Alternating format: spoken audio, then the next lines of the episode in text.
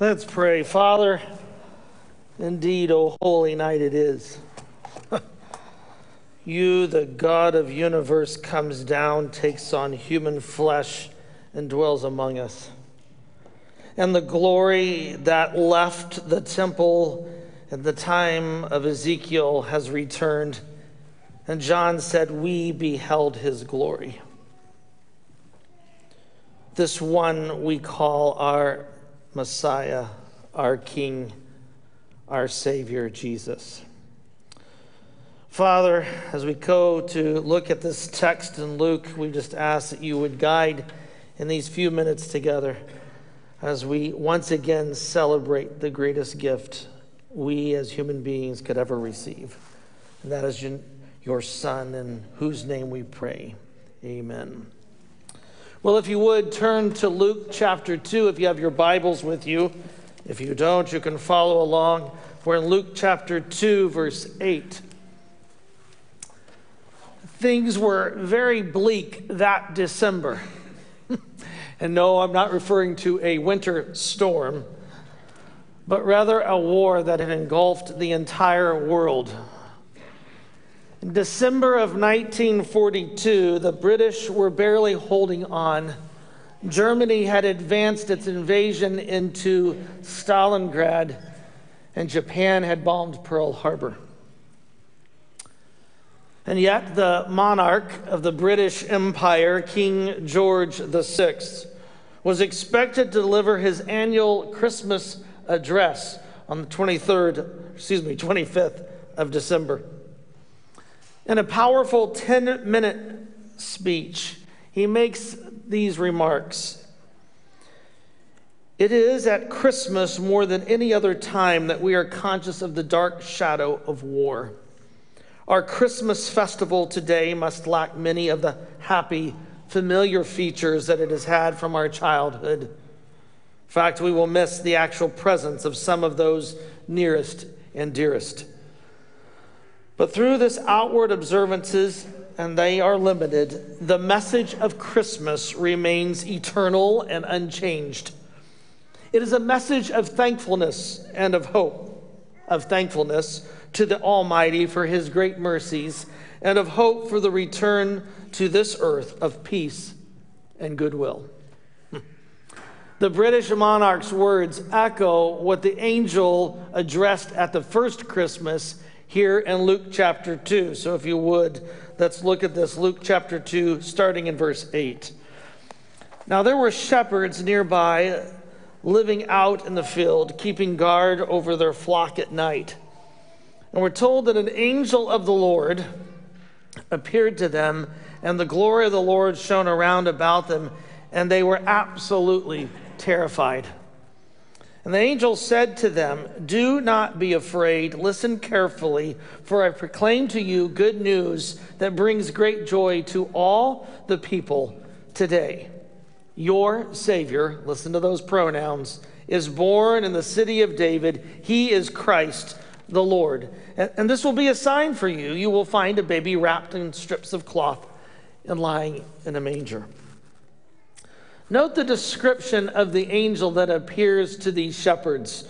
We're told it's an angel of the Lord, which tells us we know its origin. It's heavenly ascended. It also tells us the authority for which this herald has, this messenger. It's one sent from the Lord. And it's further reiterated his authority by noting where the angel appears. It states that it stood there in their midst. It wasn't up in the sky, it was there standing in front of them. And that should send notice to us because throughout Scripture, someone who is standing is indicating authority. In Deuteronomy 18, it said of Moses, For the Lord your God has chosen him out of all the tribes to stand and to minister.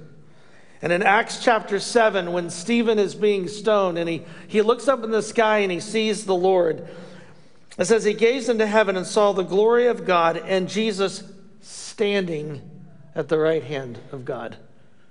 And so this angel we see is sent from the Lord. He's standing there in front of the shepherds, and we're told that the glory of the Lord shines around him. again reiterating his divine origin. That term glory occurs 13 times in the Gospel of Luke, and every time it's directly linked with Christ and his salvational, his salvation or salvific work that he's there to accomplish. In other words, this messenger is sent by God to make a very important announcement. And notice the shepherd's response. They're afraid. In fact, it, it states here they are exceedingly afraid, or absolutely shocked, or feared greatly. The event, or this phrase that's used, is the same words used of the disciples when they saw Jesus calm the storm. It was the same thing used when Jesus cast out the demons, and we're told the crowd was exceedingly afraid. It's the same phrase used of the women when they went to the empty tomb and the angel appeared and said, Why, why are you standing here? He told you he'd raised from the dead. And it said they were exceedingly afraid. Remember, these are shepherds. They're the rough and the tough. In fact, um, they were seen as a bit dirty and on the margins of society. They, they were there to ward off wild animals or robbers. They, they endured the elements. You, you might say they're the first century Alaskan bush people, right? they're there. They'd seen it all. and in the darkest of night, living in a world of chaos, pain, and uncertainty, those shepherds knew no, this encounter is something far greater than anything we've ever experienced. My former landlady in Scotland always looked forward to hearing the Queen's Christmas address every year.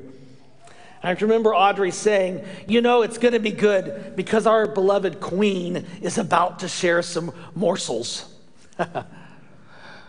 this has got to be good. If this messenger from heaven appears like this, you better listen up. It's like the E.F. Hutton commercials. There's something very significant. And notice what the angel says to those shepherds. First, there's a command don't be afraid. It's the same thing said to Zechariah in chapter 1 when the angel Gabriel appears to him. It's the same word said to Mary when Gabriel appears to her in chapter 1, verse 30. And the angel says, Don't be afraid. You need to listen very carefully. Uh, why? Because I, I have some good news to share with you. This, this phrase, good news, occurs in a Greco Roman world, and it's often used in proclamations about the emperor. Caesar Augustus, the good news, another victory. Good news, look what he's accomplished. And here it's used in the context of this baby that's being born and the good news, we're told, brings great joy. the fear was great in verse 9. Now the joy is great and even greater.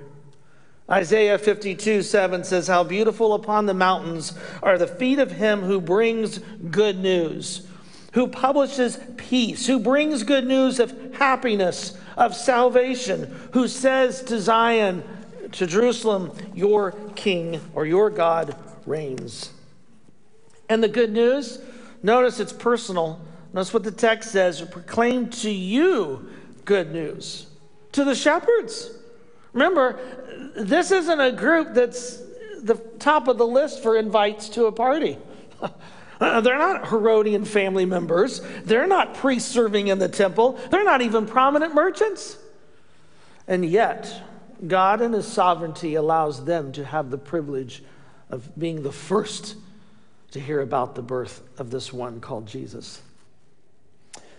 So we see this announcement's being delivered, and notice the content of the, the message. It says, Today your Savior is born.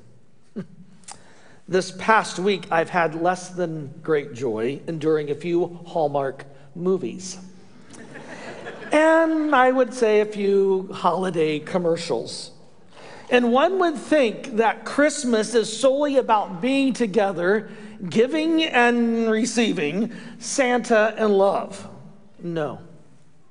True Christmas is found in this angelic address. It's your Savior is born. That's the Christmas message. And notice it says today, it's timely, it's your Savior, it's personal.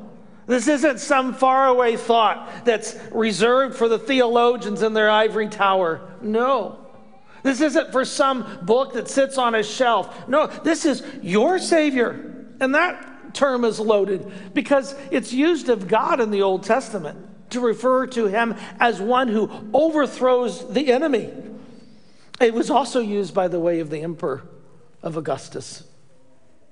No, this is our Savior. And notice it states he will be born in the city of David. Normally, when we think of the city of David, we think of Jerusalem, right? That's, that's how the city is often referred to. But here it's clear the context is Bethlehem. David is highlighted. It's important. His name has already occurred five times in the Gospel of Luke, chapter 1 and 2, twice in verse 4 alone. This city of David. And it echoes back to chapter, well, Micah chapter 5, an Old Testament book written in the 8th century BC.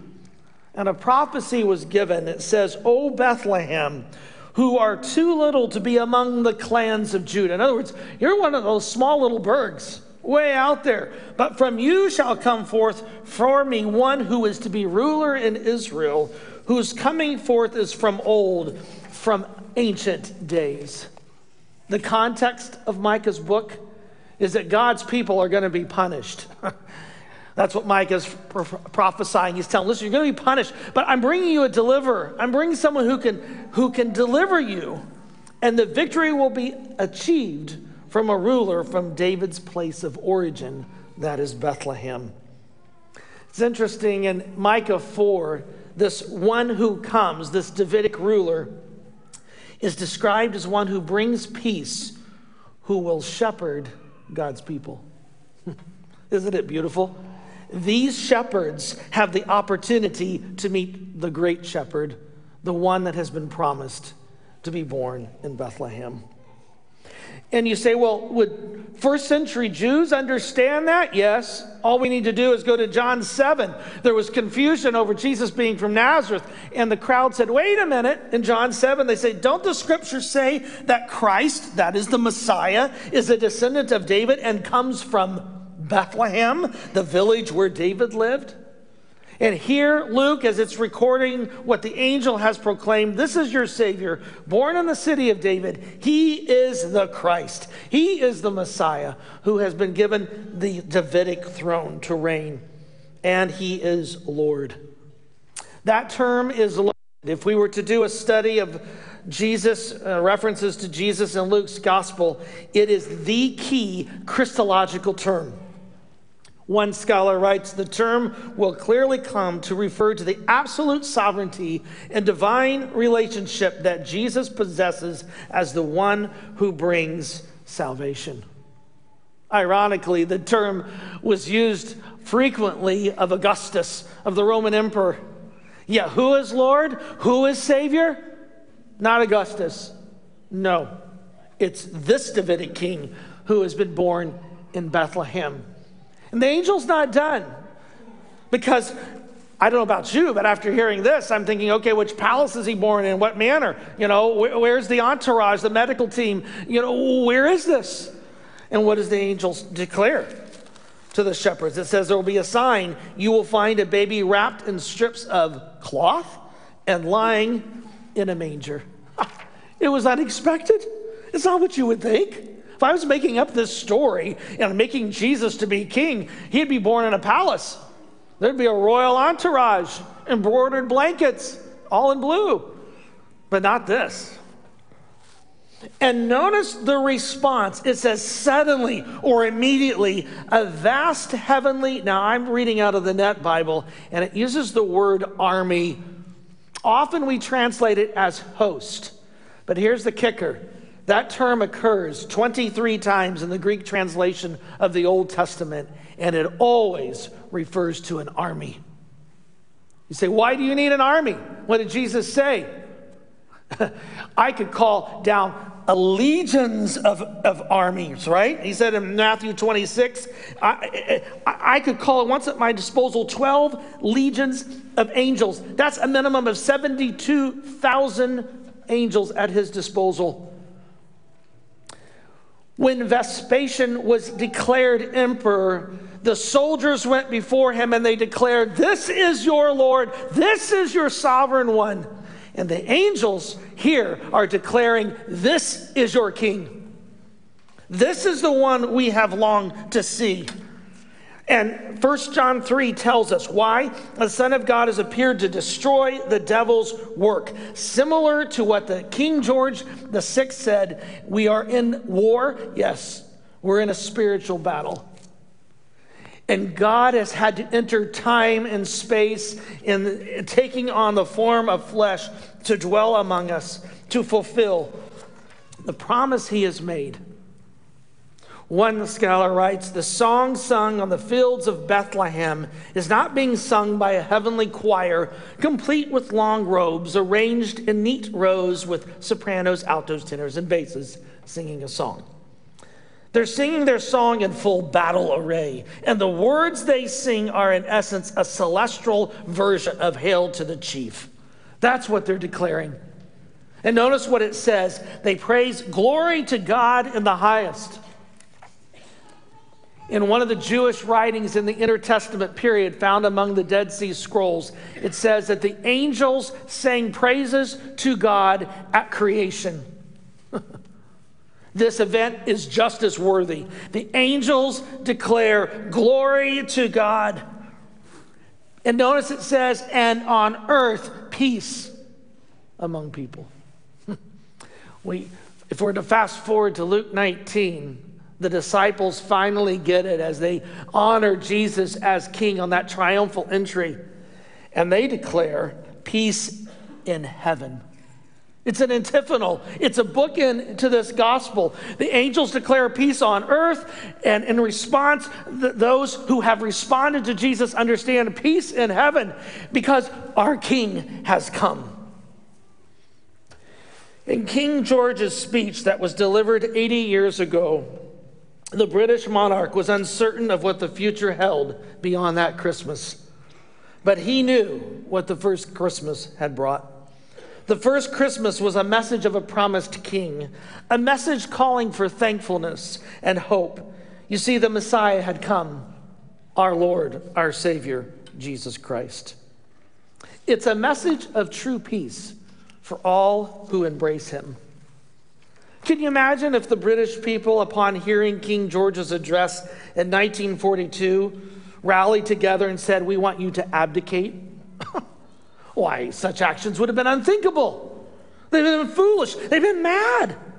They were in the midst of a major world war. But such is the case to refuse to embrace the address of the angels made at that first Christmas to relegate the Christmas story to a sweet little scene that simply speaks of love and peace misses the entire reason Jesus came. We are in a battle. To paraphrase King George again, there's a dark shadow of war which looms over this planet. However, we have a king who's victorious, the one who brings salvation, forgiveness of sin, and peace with the holy God. That's why Paul can state whoever calls upon the name of the Lord will be saved. if you've not come to a point in your life when you have repented of your sins and asked the Lord to be your Savior, today is the day. For those of us who have embraced this Jesus, may we not forget the address of the angel to those shepherds. The news is good. The news brings great joy. The news entails our Savior, it extends peace in our Christ, and the news affords a sure hope in our Lord. May we give thanks to the Almighty for his great mercies, our King, not George VI, but one far greater, our Lord and our Savior Jesus Christ has come. Father, we come to you and we rejoice. The promises you made, starting all the way back in Genesis 3, of this offspring who would come and deliver. Isaiah talked about this one, a, a, virgin giving birth. Micah addressed that one would be born in Bethlehem. And all of it comes colliding to this evening when we celebrate the birth of one we call Jesus, your Son, our Savior. Gloria. Gloria, Gloria, Gloria indeed, because our Savior reigns. He came and He reigns. And Lord, there's a day coming when He will return. Until then, we rejoice in this greatest gift that we could ever fathom salvation, restored relationship, peace, and hope, all found in this one wrapped in swaddling cloths lying in a manger. In Jesus' name, amen.